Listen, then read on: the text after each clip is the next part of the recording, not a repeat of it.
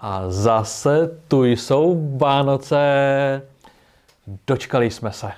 Teda skoro ještě čtyři dny musíme vydržet. Zatímco nejrůznější média nás teď krmí příběhy o marném čekání na dodávky vánočních dárků či jiných vánočních nezbytností, my dnes zakončíme naši sérii adventních zamyslení s názvem Dočkáš se. Chtěl bych dnes mluvit o tom, jestli skutečně čekáme na, na Boha, jestli věříme tomu, že On bude skutečně působit v našich životech. Jak očekáváme, že se Bůh vlastně zjeví? Věříš tomu, že Bůh chce ve tvém životě působit? Rád bych začal svým oblíbeným citátem z Bible.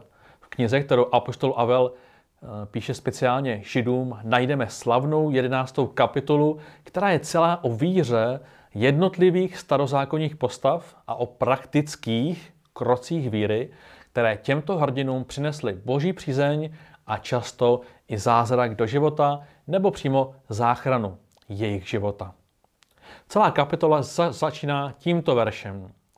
Věřit Bohu znamená spolehnout se na to, co doufáme, a být si jistí tím, co nevidíme. Dovolte mi to přečíst ještě jednou, protože to bude hlavní náš text. Věřit nebo důvěřovat Bohu znamená, že se spoléháme na, na, na to, v co pouze doufáme, a jsme si jisti tím, co nevidíme. Věřit tedy znamená, že děláme věci, které se zdají být někdy i možná bláznivé, s očekáváním, s vírou, že Bůh zasáhne a nečekaný dobrý konec se stane naší realitou. V té kapitole čteme jako například o no- Noémovi, který stavěl loď, jako o Abrahamovi, který čekal na, na narození syna do 100 let, nebo o Možíšových rodičích, kteří ukrývali s nadějí po narození svého syna. Druhý verš je, že k takové víře, která se spoléhala na to, v co teprve doufáme, a kde se učíme být si jistý tím, co nevidíme, se Bůh přiznával svým svědectvím. Celá kapitola ukazuje na lidi, kteří spolupracovali s Bohem, očekávali na něj, diskutovali s ním o svém životě, o svých plánech, o tom, co teprve chystají, diskutovali s ním o svých vlastnostech, o svých slabostech a spolehali na to, že někde v tom příběhu zasáhne. Podělím se s vámi o příběh ze svého života, na kterém jsem já velmi důrazně pochopil, že ačkoliv můžu svůj život i práci zvládat sám, je lepší učit se spoléhat na Boha, protože On se k mojí víře chce přiznat, chce se nějak zapojit. Pojďme do něj. Jedno ze školení, které pravidelně ořádám už mnoho let, nese název Impuls. Na jeho druhý ročník, tady bylo to pro mě něco čerstvého, jsem chtěl pozvat zajímavého, významného hosta, Stefana Christiansena z Norska. Je takový norský istrbín, má strašně krásnou imiku, je hrozně veselý, ale hlavně má skvělá poselství. Viděl jsem se s ním na jedné zimní akci a tam jsem ho přesvědčil, aby v létě přijel do Čech na konferenci pro vedoucí, kteří pracují s mladými lidmi. Každý měsíc jsem mu psal e-mail ohledně místa, tématu, názvu jednotlivých programů a ohledně honoráře. Ale když mi ani na druhý e-mail nepřišla odpověď, začal jsem být trochu nervózní. V květnu, po třetím měsíci bez odpovědi, jsem začal být velmi nervózní. A teď přichází ten důležitý okamžik. Znáte to. Když něco plánujete a přijde komplikace. Rozhodnete se v rodině otevřít citlivé téma a vznikne napětí. Cítíte se velmi nekomfortně a vaše pocity na vás křičí. Vzdej to, ve nohy a ramena. A A přesně v této chvíli, v té mé chvíli jsem si řekl, no dobrý, super, mám ještě čas, domluvím někoho jiného. Ale dal jsem tomu ještě chvíli a řekl jsem Bohu, bože, já bych toho chlapíka opravdu chtěl. A najednou jsem ocítil úlevu a takový zvláštní vnitřní klid a myšlenku, bude to dobrý, on přijede. Krásný pocit. Než se mě kolegové zeptali, tak co Stefan, přijede? Jo, jo, přijede. Aha, takže už ti odepsal. Ehm, neodepsal. No tak to snad zrušíš, ne? Je tak jednoduché rušit věci, utéct, měnit svůj názor v situacích, kde ztrácíme tu jistotu. Ale já jsem byl tenkrát tak podivně přesvědčený. A byl červen. Červenec. Hlavní host se šest měsíců neozval, za tři týdny začínalo školení s desítkami hostů. A já jsem pravidelně odpovídal na otázku, on opravdu přijede Stefan do Čech? Když jsem se odlil, byl jsem v říši klidu a jistoty. Jakmile ale přišel další to otaz, dělalo se mi špatně. Proto, abychom se naučili spolehnout se na to, v co doufáme a ujišťovat se tím, co nevidíme, musíme ty dojmy, ty myšlenky prostě vyzkoušet.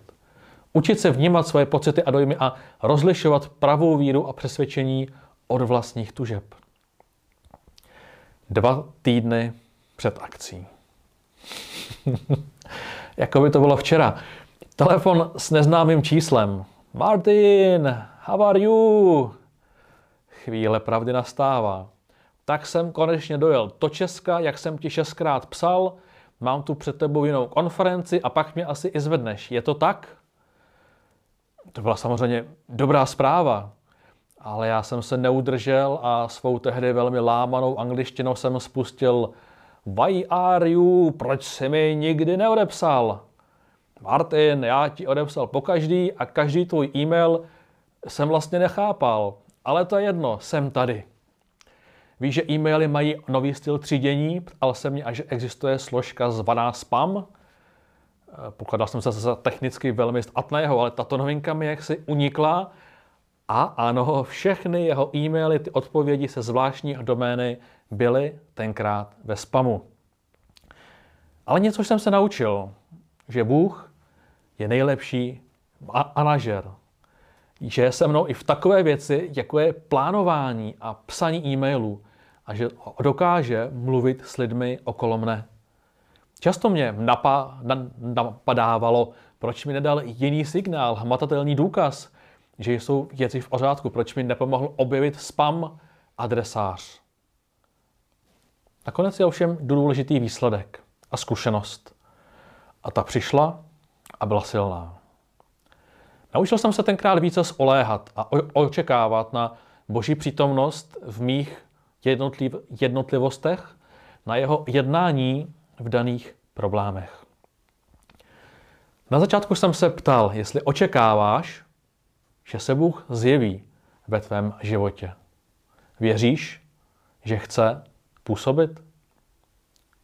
Když chceme mít doma teplo a máme otopení, musíme ho zapnout a věřit, že v kotli proběhne proces, který dopraví teplo do tvého obýváku.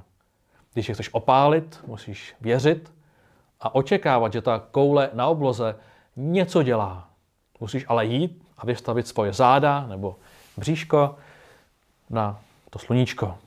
Když chceš zažít boží působení ve svém životě, musíš proto taky něco udělat. A když jsou tři krok, roky, takový malý návod, jak víc prožívat boží jednání v našich životech. Ta první. Diskutuj s Bohem o běžných věcech. Rodinných, pracovních, školních. Když jsem přijel do Kolína, byl jsem obeznámen s tím, co Bůh dokáže. A moje první taková větší modlitba, očekávání, velmi praktické, bylo, že si chci během třech měsíců najít pár kamarádů a poznat atmosféru tohoto nového města.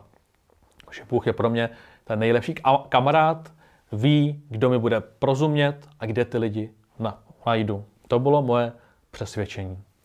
Někomu může moje metoda připadat extrémní a nenabádám vás, abyste to dělali stejně jako já.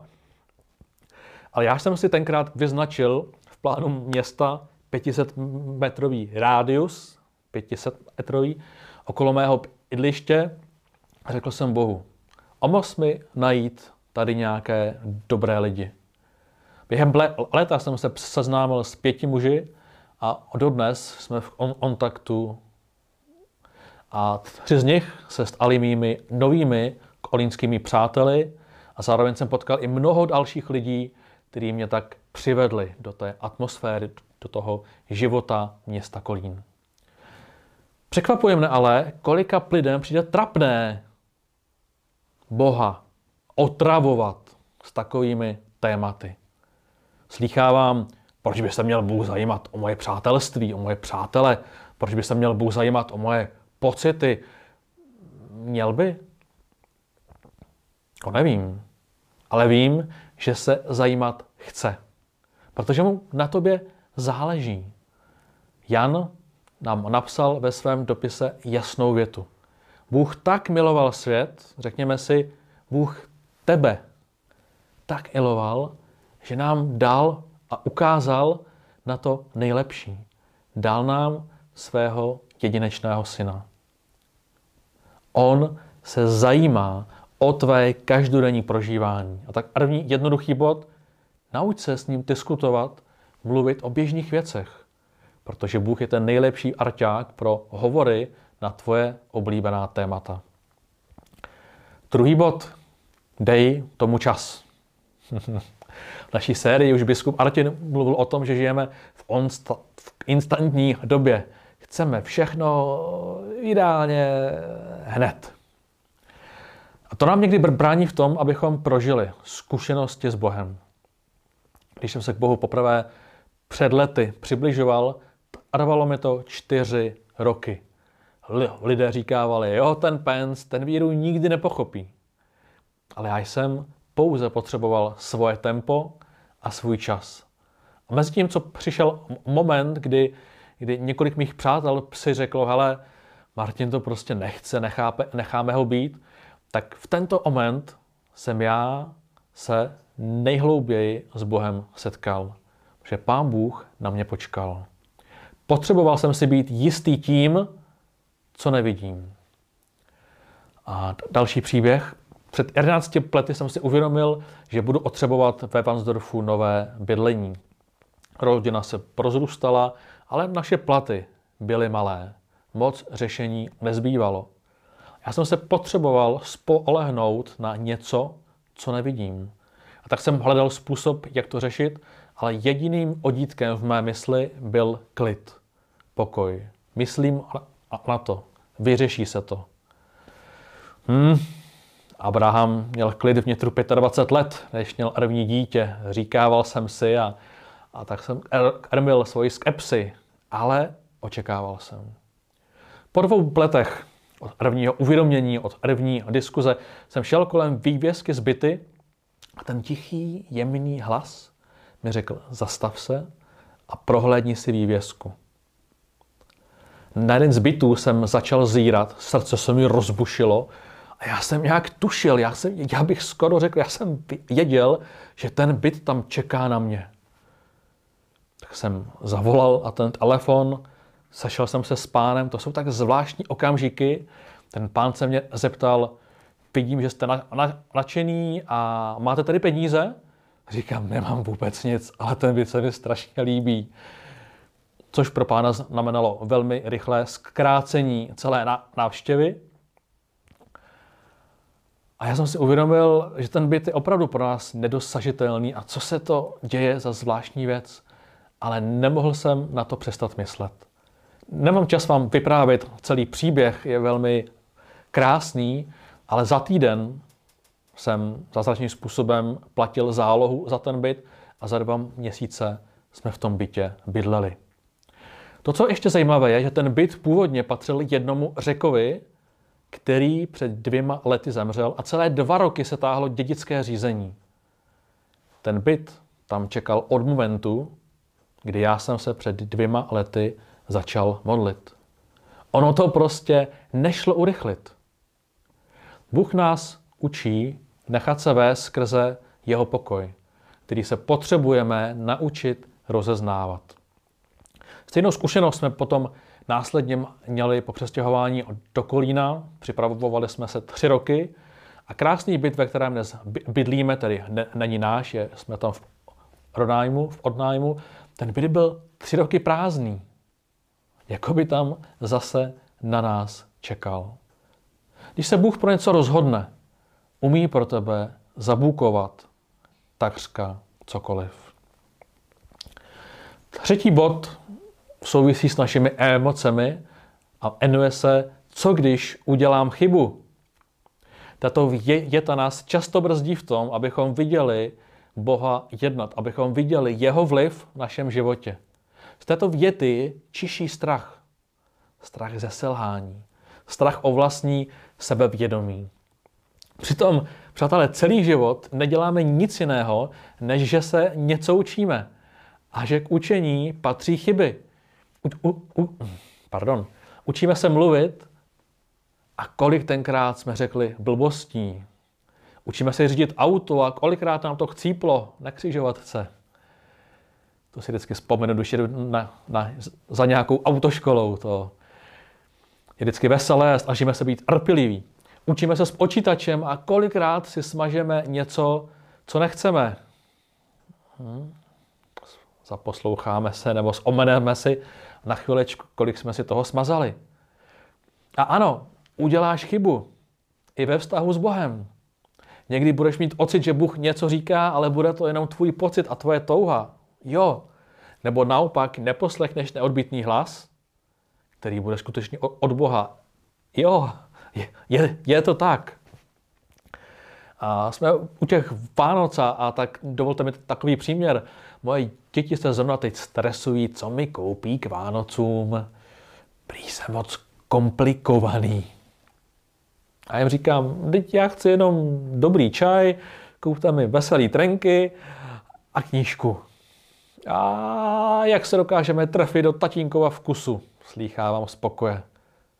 Přitom to jediné, co to opravdu chci, je být na Vánoce s nimi. Povídat si, hrát hry, občas vyhrát, občas prohrát, něco spolu zažít. A věřím, že s Bohem to je stejné. Stresujeme se tím, co není důležité. Místo toho, abychom byli s ním a zažili s ním něco nového.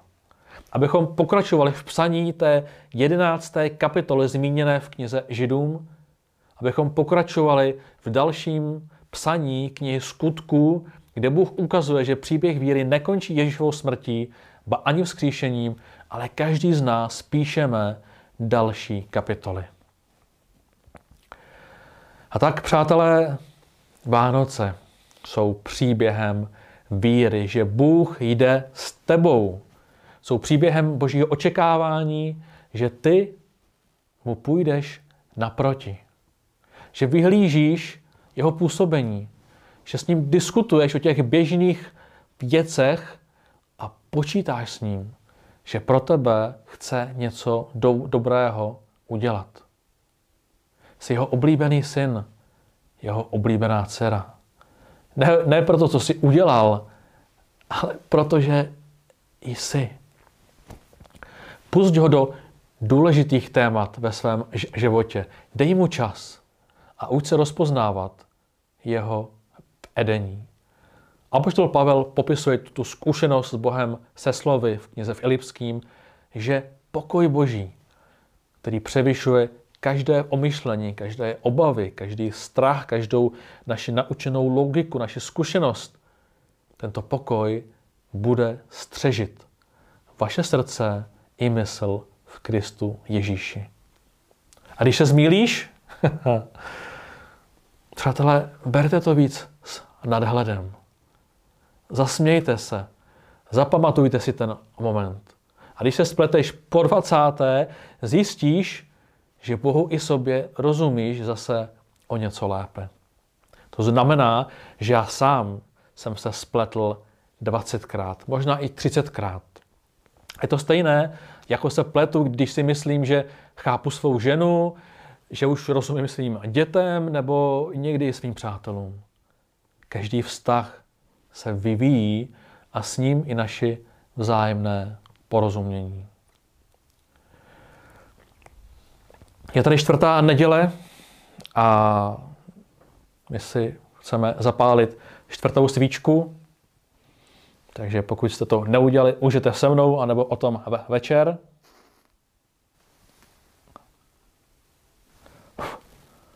A až dostanete letošní dárek, prosím, radujte se, ale především, především užijte si ten čas spolu. Neodcházejte hnedka do virtuálního světa, k telefonu, filmům. Užijte si ten čas spolu. Hrajte hry, povídejte si, prohlížejte. Odky starý, buďte spolu. Buďte s lidmi, buďte s dětmi, s příbuznými přáteli a buďte i s Bohem. To je moje letošní vánoční přání. To přeju vám i sobě. Buďte spolu a učte se nechat vést Božím okojem.